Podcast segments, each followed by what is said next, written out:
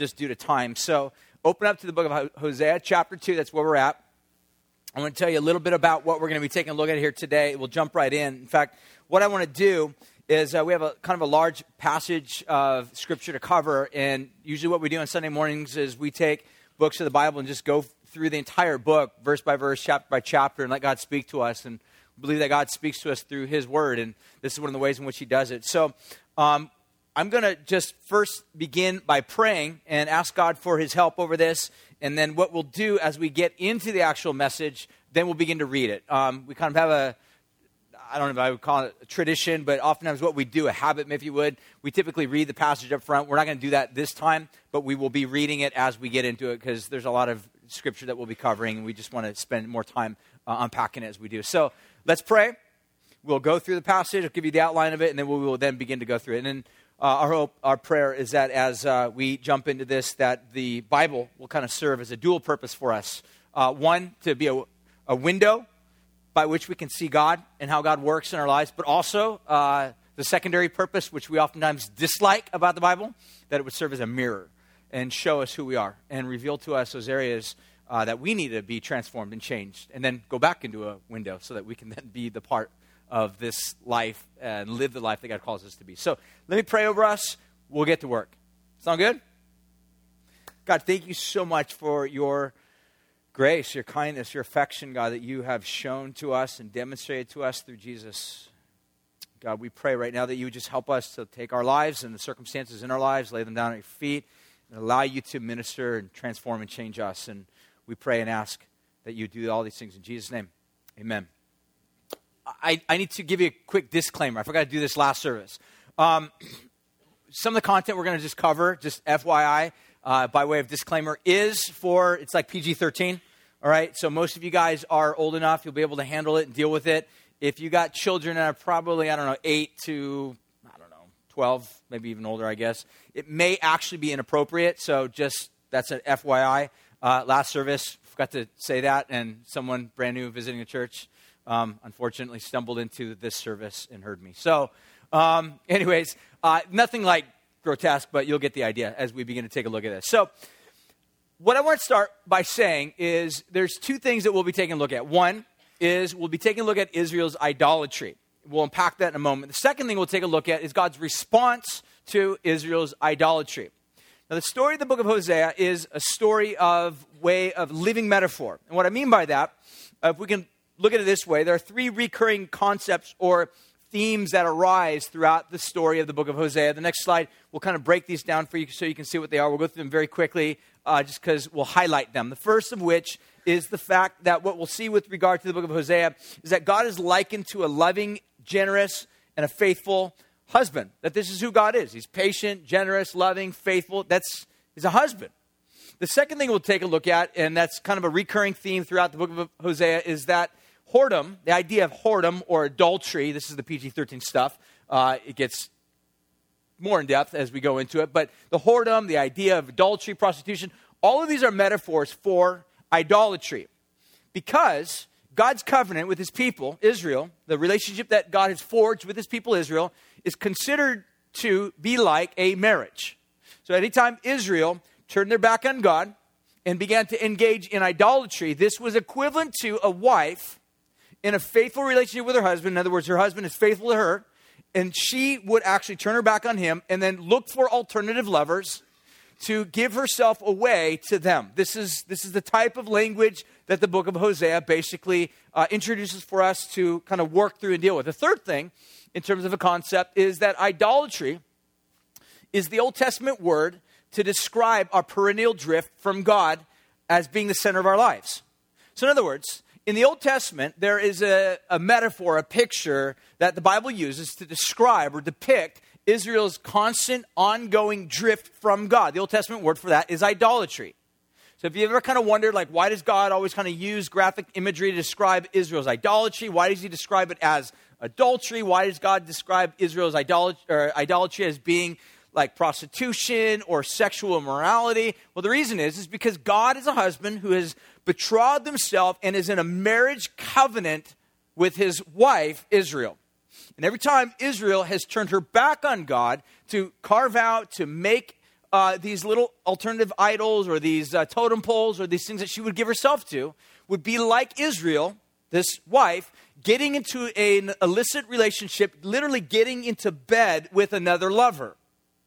So it's important to understand that Israel is not involved in some sort of what we would call like a love triangle.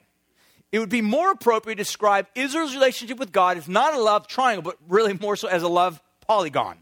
Israel had many lovers. Israel was constantly looking for alternative lovers by which she was giving herself away to regularly, constantly, perennially. The New Testament word to describe idolatry is, we looked at this a couple weeks ago, it's the word desire. That our desires are what take us off this path or out of orbit with regard to God. So if you can think of it this way, that God created us so that He would be the sun of our solar system. Right, I'm just going to say universe, but I know that's not correct. So God would be the center of our solar system. And our lives would be like these planets that go around Him. And what happens in our lives is that rather than God being the center, the sun of our solar system, we oftentimes find ourselves revolving around, going around alternative things. And when we do that, we're actually not finding our lives in any form of order. We're actually finding our lives careening out of control because we have made something other than God, the Son, central. And the New Testament equivalent to that would be called our desires. Why do we do that? Why do we give ourselves away to something else? Why do we devote our hearts to something other than God? Why do we try to find life and hope and patience or peace and forgiveness and life and alternative things? Because we have these hopes that somehow they will offer to us something that maybe we are not currently getting from God. So we give ourselves away. That would be the equivalent term used in the Old Testament to describe idolatry. The New Testament idea is our desires, regardless of whether it's idolatry or desires, both of them define and describe this perennial drift that we have in our hearts away from God.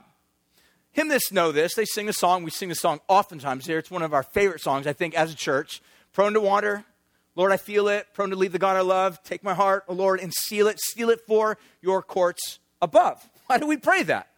Why do we love that song? Why is there something about that song that whenever we sing it, our church goes absolutely crazy? We love that song because that is our experience. We're like cars out of alignment, driving on a bumpy road with our hands not on the wheel. That's the way our lives are like careening out of control. But there's something even worse or more dubious at play with regard to that is that our hearts to some degree, want to be in that place, even though there is a sense of uneasiness and brokenness. But at some point, we find ourselves off in the wilderness where there's like no way back, where we are, in essence, lost. And that's where Israel is. And that's what the story of Hosea is really all about. So that's the idea. So here's a question What were some of Israel's lovers that she kept getting into bed with? Metaphorically speaking. What were some of these levers? That God basically turns to Israel says, Look, I'm tired of this. In fact, let's read this to kind of jump into the storyline uh, as we begin to make our way through it. So take a look at verse 2. It says this Plead with your mother, plead, for she is not my wife. So God is basically saying, plead, meaning like, take her to court and plead with her. What's going on? Why is this happening? Plead with your mother, plead with my wife. She's, she's really not my wife. For I am not her husband, and she has put away her whoring, and tell her to put away her whoring from her face and the adultery from between her breasts. Again, very graphic language, but God is basically saying, My wife, my bride, the one whom I love, the one whom I've been a faithful, loving, generous, compassionate, patient husband with over and over and over again, and I've given her everything she has the silver, the gold, the grain, uh, everything she has ever needed. I've always supplied everything for her. She has actually turned her back and hopped into bed with all sorts of alternative lovers. Why? That's what God's question is. Why does Israel keep doing this? So, what are some of the lovers that Israel has jumped into these illicit relationships with? So, first of all, we'll go through these very quickly. One is most notably called Baal, B A A L, and that is the Old Testament or an Old Testament, what's called a Canaanite god. Um, it's oftentimes described as a title. Um, the word Baal can also refer to um, a whole host of names. For example, like uh, master or lord or owner, keeper, husband. All of these are various interchangeable words that can be used to describe Baal. Um, but take a look at the image that's right here. This is actually an, an ancient Canaanite idol that someone had carved, and it is a depiction of the worship of this god, Baal. Now, Baal was a male. And uh, if you can take a look at this, there's a few things that, again, this kind of PG 13 element of this. Um, one, it is a bull. It's obvious. It's a bull. Why, why choosing a bull? Well, bulls were known for their strength. But another thing you'll notice is that it has some sort of a, uh, something strapped around its waist, probably like a, um, uh, a, a, place to, to host its sword. Um, so it's depicting the sense of power and greatness. But there's something also on the image, which I'm not going to get too graphic to identify. It should be pretty obvious for you. But if you don't see it, then that's fine. ask a neighbor. But it also depicts something by way of virility. I'll just keep it at that. Just straight up extreme virility. So a cow, an ox, was actually used to, to depict this pagan god, Baal. And Israel was regularly turning to this worship of this god Baal. Now, why? Were they turning to this god Baal completely 100%? And the answer to that is no. Ironically, Israel, um, what a lot of scholars are describing, this is like the $20 word for you guys today, so you're welcome. Um, Israel was engaging in what's called syncretistic religion. Right? Big word, I know. But syncretistic religion basically means that Israel was synchronizing worship of Baal with the worship of God. So it would be similar to, like, let's say, for example, you came to church here on Sunday morning and, uh, you know, we sing a couple songs during Jesse lead us into a couple songs. You're like, please rise and uh, have a chat with somebody. You know, and then afterwards, uh, we sing a couple songs. And then, and then afterwards, uh, somebody gets up and they read a portion from the Quran. And they're like, all right, let's, let's turn to Allah and let's, let's ask Allah's blessing upon this morning and we'll see what he has to speak to us. Some of you be like, what in the world's going on? This is, this is, not, this is not the God of the Bible. Like, this is not, this is not okay and someone gets up and like, well, we're just trying to be, you know, politically correct and try to keep everybody happy and show honor to all sorts of religions. So we're just going to entertain because every religion has something to say to us. Uh, that is basically syncretistic religion. Israel was engaging in sort of this hodgepodge, sort of this synchronizing of various forms of religion. Now, a lot of times people get a little bit frustrated with that. And again, we live in a culture that's very uh, PC. We want to be politically correct. We don't want to offend anybody. We're very scared about offending everybody. But the point of the matter is what makes Christianity unique. This is an important thing for you to know. The reason why God says don't worship Baal to the to people of Israel, why God says it's a bad thing for you to do that, and why God would say that to us, don't give your heart away to things that are not rooted in, in my word, that don't lead to life. Because the problem is, is by turning to these other things other than God, they promised us some form of life, some form of hope, but they end up enslaving us. They end up enslaving us. So, for example, the children of Israel that worship Baal, guess what type of people they became? Full of military strength and loved sex a lot. Why? Well, that's the God they worship. Does that make sense? They became people that were obsessed with blood and obsessed with having sex with each other. So we look at our culture a lot of times we're like, ah, that ain't us.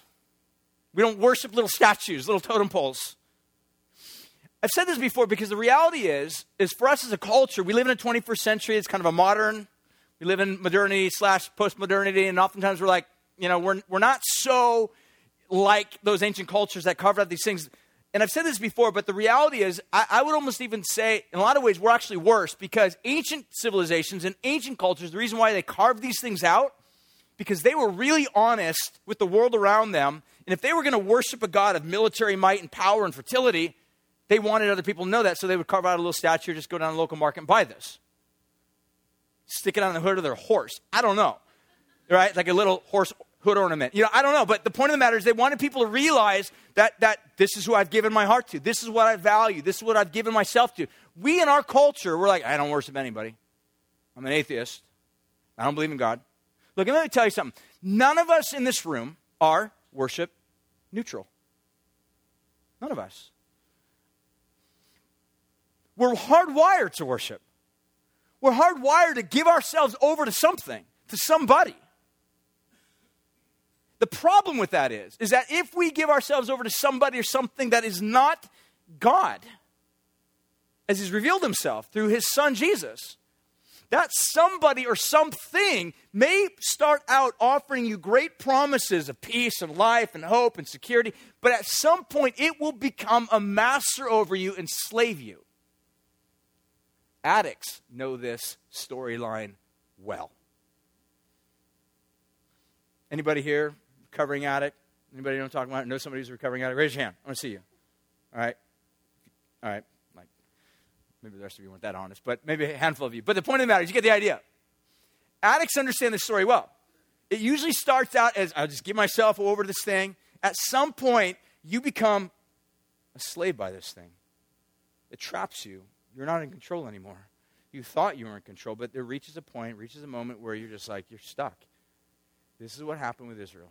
She was stuck, she was trapped.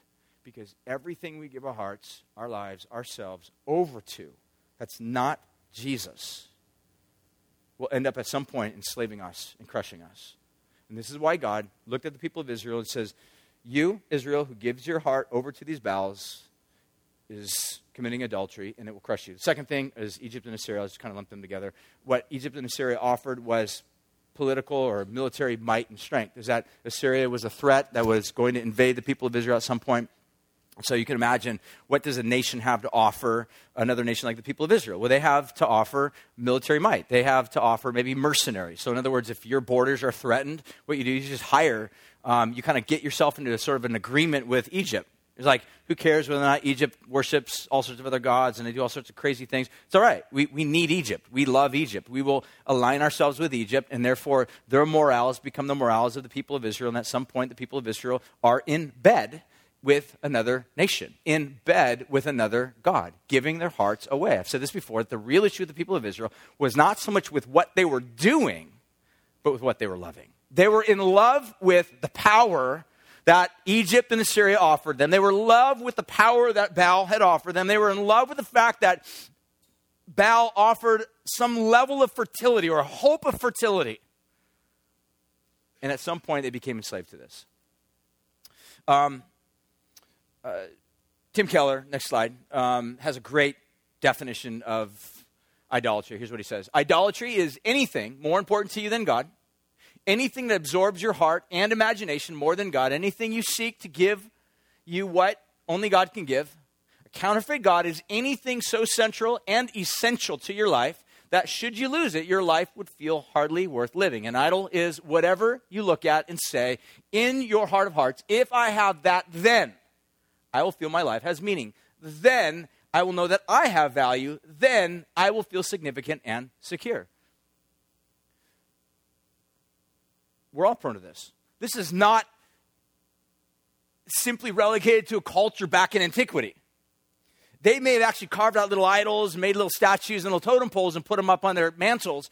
We might not look at that and find that as being kind of cool, so we don't do that anymore. But the same root causal problems that ancient Israel had are the same root causal issues that you and I have. It is not primarily a thing of doing bad stuff, it is primarily a thing of which we love or worship.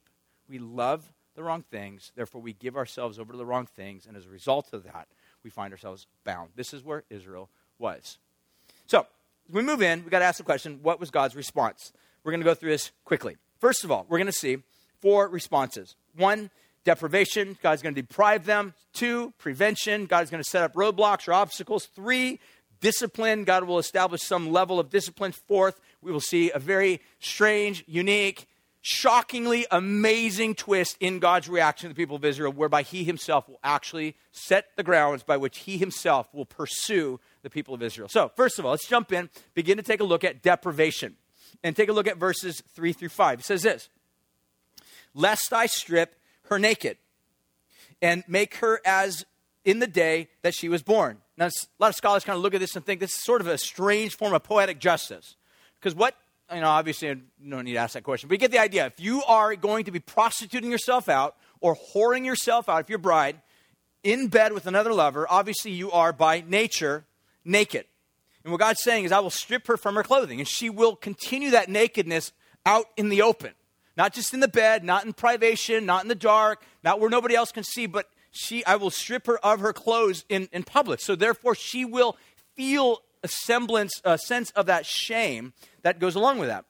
God goes on to say, and He will uh, make her like a, the wilderness and make her like a parched land, and He will kill her with thirst, and upon her children also I will have no mercy, because they are the children of whoredom.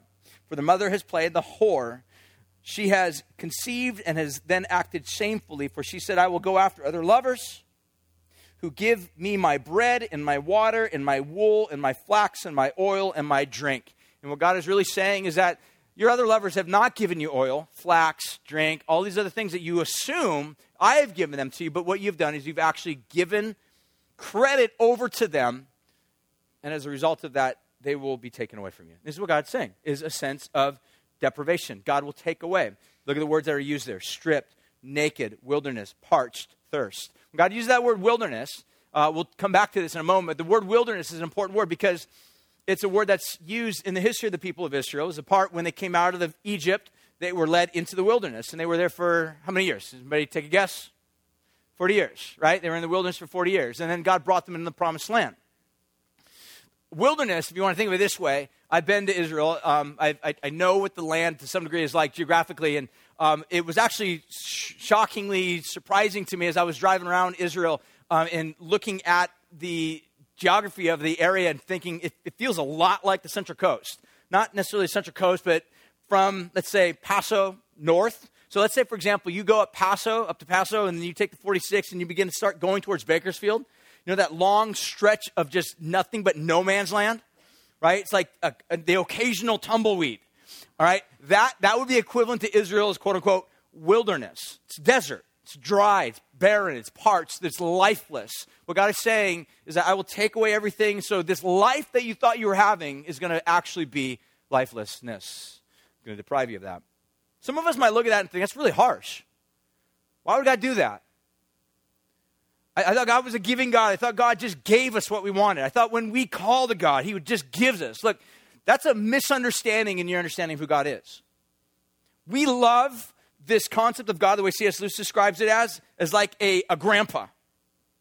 We like to think of God as being this grandpa that just gives us anything we want. Grandpa can I have a piece of candy, reaches into his pocket, and sticky candy comes out. Like, here you go, son. You know, that's not who God is. God does not give us everything we want. We pray, we fast, we do all these things, hoping somehow to just get God to give us what we really want. And if that's the type of God that you've made in your mind, beware because what you've done is you've actually forged a God in your likeness and in your image rather than recognizing who He is based upon revelation. That what God is saying is that there's times when I actually withhold. I do give, but I do also take away. I add, multiply, and sometimes I even subtract. Why? Because I love you. If you had someone in your life that you knew that you loved, let's say an addict, and you knew that drugs were killing them, you would probably want to do everything you can to hide the drugs from it, or at least somehow cut off money financial source, or at least create some sort of opportunity whereby you can keep it out. All right, that maybe that analogy is not settling with you. Uh, let's say that you have relationship or connection with a little kid who's like three years old, and you know that this kid has spotted the cookie jar on top of the refrigerator. And that's absolute danger zone because you know that kid, the moment he sees that, his heart, desire, right? Going back to the idea of desire, that child is now drifting. Rather than watching Barney or Dora, I don't know, they're like now drifting. They want to get the cookies on top of the refrigerator, and you've already caught the kid once climbing and tottering, about ready to fall off. But because you love that kid, because you know that if that child gets the desire of its heart, it could, something cataclysmic can happen to that child concussion, something worse. So, out of a loving endeavor to intervene in their life, you push the cookie jar back out of sight so they can't see it anymore. Or better yet, you just get rid of it completely. You deprive the child whom you love that has this addiction, this love in their heart for something that could potentially kill it. So, again, think of it this way. A child might see something that's blue and be like, oh, Go-Gurt. You're like, you're like, no, that's toilet bowl cleaner. Looks the same. It's the exact same red dye 14, you know, whatever but it's not the same. It will kill you. So, because I love you, I'm going to put weird, strange locks on every single thing in the house to keep you from getting toilet bowl cleaner because it will kill you. Out of love, I will deprive you. God, out of love to Israel, saying, I'm going to deprive her from that which she is turning to, and it is crushing her. So, perhaps, perhaps, some of those subtractions in your life are actually God's kind hand saying, What you have placed in your heart and set your affections on, I will intervene and take it away. Because I love you. Second thing that we see is God not only depriving this from Israel, but also the prevention. He sets these obstacles. Verses 6 through 8, he says this Therefore, I will hedge her by way with thorns, and I will build a wall against her, and so that she cannot find her paths. And she will then pursue her lovers, but not overtake them, and she shall seek for them, but not find them. And they will say, I will go and return to the first, my first husband, for it is better for me than now. And she did not know that it was I who gave her the grain, the wine, the oil, who lavished on her silver and gold, yet they used these to worship Baal. So think of it this way everything that Israel had, she used to hop into another illicit relationship and give it away to them. So it's like, how did Israel pay the tab? Well, she paid the tab with everything that God gave her. This is what was going on. So God says, what I'm going to do is I'm going to set up hedges. I'm going to set up walls around Israel so it will make it more challenging, more difficult for her to get what she really wants. And I love this passage where God basically says, She will pursue her lovers but not overtake them. Meaning, her heart will long for these things that somehow they promise her, but at the end of the day, her heart will never be fully satisfied, will never really get what she wants. It's kind of like this eating but never getting full, constantly sowing seed but never getting a harvest, constantly working as many hours as you invest of your life to get a good job, to make a lot of money, but you're constantly in debt. Does it describe anybody's life? Have you ever felt like that? That's what God's saying. I'm saying this is exactly what God's doing in your life. But really, what the point of the matter is, this is what God's saying I did with Israel is that is I'm going to make it difficult for her to wrap her heart around these things. So I'm going to set up a wall around her and hedge her in. I'm going to protect her for her own safety, for her own sake. Third thing that we see that God does is He disciplines her. The word that's ultimately used in verse 13, it says, I will punish her. It could also be translated discipline. I'm going to use the word discipline because if you think of the word punish, uh, we may wrongly think punishment as meaning God will crush and destroy and ruin and rid himself of Israel forever. And we know in the storyline that this is not what God does because true punishment would incur upon Israel, who has been the adulterous bride, what type of punishment is just, according to the Old Testament. That if a wife or a bride or a husband was committing adultery, by law, God says they were to be taken out and stoned or killed. But this is not what God does with Israel. He actually saves Israel. So he's not going to, quote unquote, punish Israel in a way of obliterating Israel off the face of the planet, but he will chasten her. He will discipline her. So we see, it says, verse 9, Therefore I will take her back, I will take back uh, my grain in its time, and my wine in its season. I will take away the wool and my flax, which were to cover her nakedness. Now I will uncover her lewdness in the sight of her lovers, and no one will rescue her out of her hand and I will put an end to all of her mirth, feasts, her new moons, her Sabbaths, and all the appointed feasts is God's way of saying that all of these false gods that Israel gave herself to, the Baals, the other nations, all these other uh, desires and longings, that they all promised her celebration and joy. And yet, what's happened is there is no celebration, there is no joy, and that in the place of celebration and joy, there's nothing but a sense of heaviness and despair and brokenness. Have you ever felt that? Isn't that oftentimes the way we find our lives? That we give ourselves, we give our hearts, we give our money, we give our time, we give our energy away to things that we hope, we hope that somehow that what we'll get out of that is a good time. But in return, what we don't get is a good time. We get out of that brokenness. We feel defiled. We feel filthy. We walk away. We feel oppressed and broken. We feel as if our life is now kind of out of joint. Something's not right. Something's out of alignment. We are not celebrating. What God's saying to Israel is that you thought you were going to celebration, but I'm going to take away all of the celebration that you thought you had. And this is by way of my loving but firm discipline for you. And he goes on, he says, And I will lay waste to her vines, her fig trees, of which she said, These are my wages, which my lovers have given to me. And I will make them a forest, and the beasts of the field shall devour them. And I will punish her for the feast days of the Baals, which she burned offerings to them, and adorned herself with the ring and the jewelry, and went after other lovers, and ultimately forgot me, says the Lord. I said this from the very beginning that the story of Hosea is not intended for us to just simply theoretically and intellectually consume it.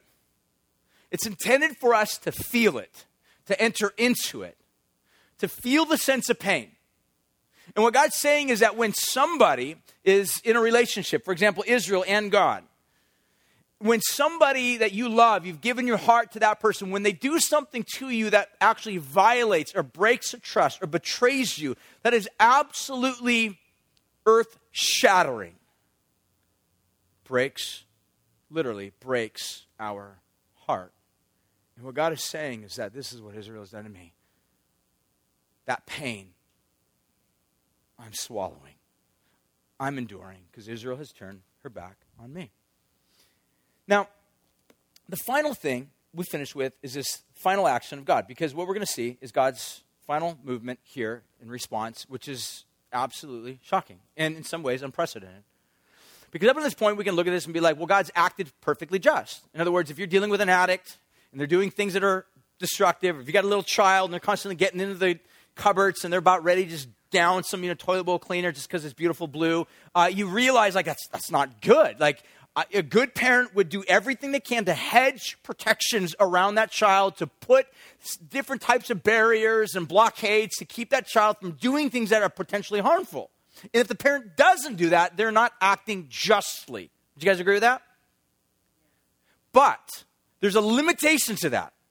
Because even though you can push the cookie jars back to where the child can't see, and even though you can put locks on the cabinets, what you cannot do by way of those good, just actions is you cannot get the blue dye out of the heart and the mind of that child. Because in the child's mind is this thought of, I gotta get me some blue stuff. I gotta get cookies that are out of my reach. Child can't rationalize with that. Let me bring it into more of a modern day type of a concept. Let me just pick on internet pornography. You can be someone that is addicted to something that's as destructive as that. And you might have good roommates around, you might have good friends around, you might have good parents around you, people that love you, and they might say, you know what? Um, we're going to completely make this a Wi Fi free zone house. There's no Wi Fi available now. Uh, we're going to also confiscate your computer and get rid of it, take, take it away. And we're going to get rid of your iPhone and just give you some sort of an old school flip phone, Motorola. We're going to do everything we can to cut the cord, literally, to keep you from getting porn. Does that change the heart of the person who's addicted? No, because it's still there. God's looking at his people and saying, I love you. But you don't love me. I've given you everything. I've given you life. I've given you silver, gold, food, rain to give you crops. I've given you covering. Everything I've given you has been free because of my love. But for some reason, Israel, you keep giving your heart, peddling your heart away, hopping into all sorts of other relationships with these other gods. What should I do? God finishes with his final statement. And he says, verse 14, Therefore, behold, I will allure her out into the wilderness I will speak tenderly to her, and there I will give her vineyards, and I will make the valley of Achor a door of hope, and there she shall answer as in the days of her youth, as at the time when she came out of Egypt. And what God is basically going back to in their history books, He's like, Do you remember that time when I first called you? You heard my voice. There's a lot you didn't understand, a lot you didn't know about me, and yet you said, Yes, Lord. God makes reference to the Valley of Achor. The Valley of Achor was a moment in Israel's history when they went from the transition, it was a transitional time, from the wilderness into the place of the promised land. It was the very first uh, conquest in the land over this city called Ai. And what happened was, uh, after Ai was conquered, um, the first fruits of all that was to go to God. Instead, what happened was Israel got a little greedy and they're like, you know, let's steal some money and goods and silver and gold for ourselves. And then ends up that God brings his judgment upon the people of Israel. In other words, it was, it was a blight. It was like a blood stain upon the past of the people of Israel's history. And God says, the valley of Achor, that was a blight. That was a, a, moment of drought, a moment of destruction on your history books. God says, I'm going to take that moment of great shame, pain, brokenness, destruction, and defilement, and that will become the door of hope in the wilderness. It'd be like God coming to us today saying, Hey, you remember that time? If you're a lady or you had a if you're a dude and you had a girlfriend and you got her pregnant and you went and got an abortion. You know, you can abort that child, but you will never abort that memory of pain. I know ladies 20 years later still feeling the pain, the shame, the guilt of that act. It's a valley of Achor. And God says, I will take that valley of Achor. I will take what happened in the abortion clinic, and that will become a door of hope. I will take what happened in your life that were definitive moments of pain and sorrow and sin that you brought into your existence that had rippling effects that destroyed other people and other relationships. God says that will become a door of hope. How? What God is really saying, I'm done. I'm going to have the worship team come on up and we'll wrap it up with this. What God is saying is that I want you to know that my actions towards you are always nothing but love. And God's challenge is basically this What have your idols done to love you? This is a question we got to really kind of think about and ask ourselves. What idols, what do our idols, what are the things that we give our hearts to? How have they demonstrated love to us? How have they shown love to us? They might give us benefits, all right? And don't confuse benefits with love. Don't confuse services with love. Because you can get goods and services from a vending machine, but a vending machine will not love you. It will take your quarters, probably lots of them, but it will never wrap its arms around you and say, I will give everything I am and have and possess to you. So the question is the burden of proof for God's people is what have your idols done to show love? The question that you have to ask is true love always involves sacrifice. You, can't have, look, you can be in a marriage and be like, I love my wife. And every single time she asks you something, hey, sweetheart, can you just come hang out? I want to talk. You're like, ah, I don't have time to talk. And I just want you to listen. I don't want to listen. I'll listen to the news and you can talk. Like that inability or des- lack of desire to even ever want to show sacrifice, to do things that maybe are painful to you, right? Maybe listening is very painful to you. That is a sacrifice that if you are unwilling ever to offer sacrifice, I don't care what you say, you do not love. Love always involves sacrifice. We know that, the core of who we are. God's question is, what have your idols done to show that they love you? And the question needs to keep going back upstream to what has God done to show that he loves us? And this is where as a storyline. I've said this before. As you guys read your Bibles, you need to think gospel centrically. In other words, think that the Bible kind of sends these little lines out, and these lines go out, and as they go out, they lead us somewhere. And the story of Hosea sends these lines out, and the lines lead us, if you follow them, by way of wilderness analogy. Not only backwards, where Israel had a wilderness experience, and the wilderness experience for Israel, let's put it this way, did not go good. Every single time Israel was tempted, what did they do? They always failed and got God angry. Now, some of you might be like, well, God eventually brought them into the land of the promise. And weren't they amazing when the land of the promise? The answer is no. They were just as messed up. They constantly failed. They constantly did not do, they acted out of covenantal relationship with God. But until there comes a point in time in history when God sends his son into this world Jesus gets baptized. The first thing the Bible tells us from there is it says the Spirit of God drove him into the wilderness. For how long? 40 days. Why? What Jesus was basically saying is that I will do for Israel what Israel failed. In the wilderness, what happened? Jesus was tempted. Did Jesus give in? Did he sin? Did he make, you know, bread out of stones? No, God, Jesus was 100% faithful to God on behalf of Israel. Follow that line out further. Three years later, you see Jesus on the cross in the place of where Israel truly deserves to be judged, condemned, oppressed, abandoned, forsaken, divorced. Why? Well, the question goes upstream to the bigger question what has your God done, the true God, done to demonstrate his love for you? To Israel, God would say this While you were still whore, I loved you. The New Testament counterpart of that would be Romans chapter 5, verse 8, where God says, But God has demonstrated his love to us in that while we were yet sinners, parentheses, a whore, you know, violating God's covenant, idolatrous. You can put in the blanks, dot, dot, dot, etc., etc.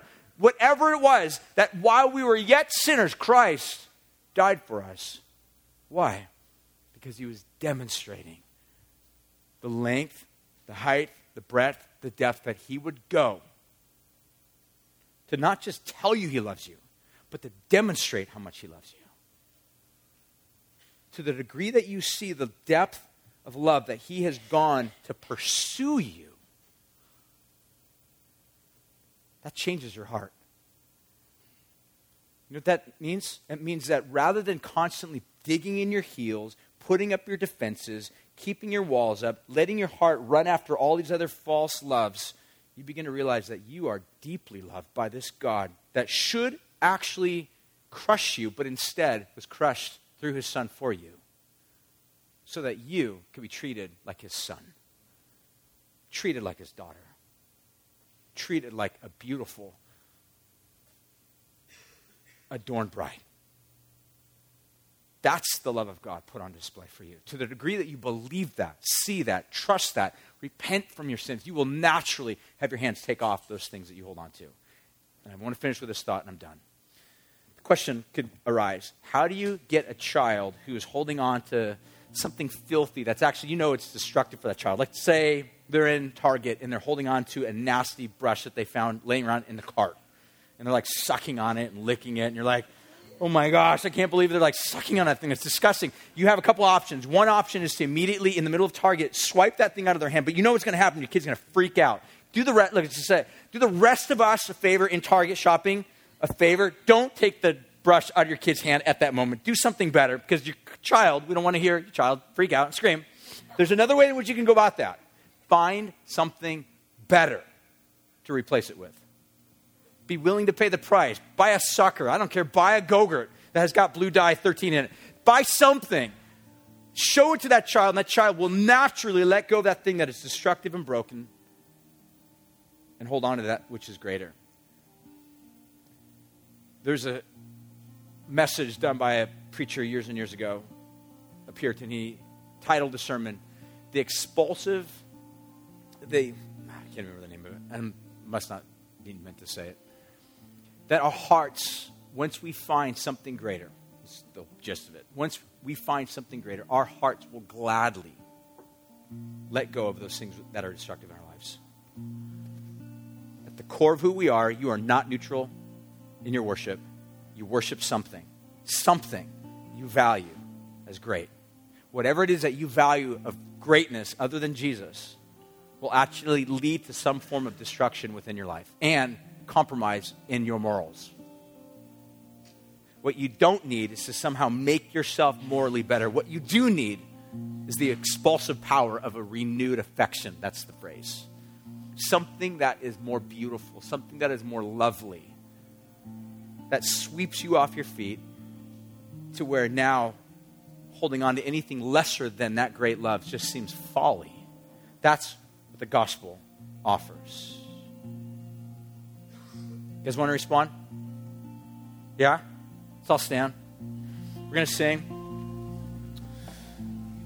Um, if you have kids in the back, again, just as we typically say, if it gets 12:35 and we're still singing, which we may, um, please just make sure you go pick up your kids. Um, you're more than welcome to bring them back in here. But let's respond to Jesus because, look, at the end of the day, this God that is so great is also, there's a counterpart to that, is greatly to be praised, right? Or worshiped. This God that is so great is greatly to be praised. And this God that has made himself so unbelievably vulnerable to you is a God that you can actually make yourself vulnerable to him, knowing that he will not judge you, malign you, shame you, mock you, but he will cover you and he will cleanse you and he will welcome you. It's a good God. Let's sing to him. Jesus, thank you for the opportunity to be able to worship you. Let's sing respond. Some rugs in the front. If you guys have anything that's going on in your life you need prayer for, we have some people over the office side love to pray for you. Any emotional stuff that you're dealing with, any spiritual stuff you're dealing with, even physical stuff you're dealing with. Jesus is a healer. He loves to heal us body, soul, spirit. So take advantage of that. Sing.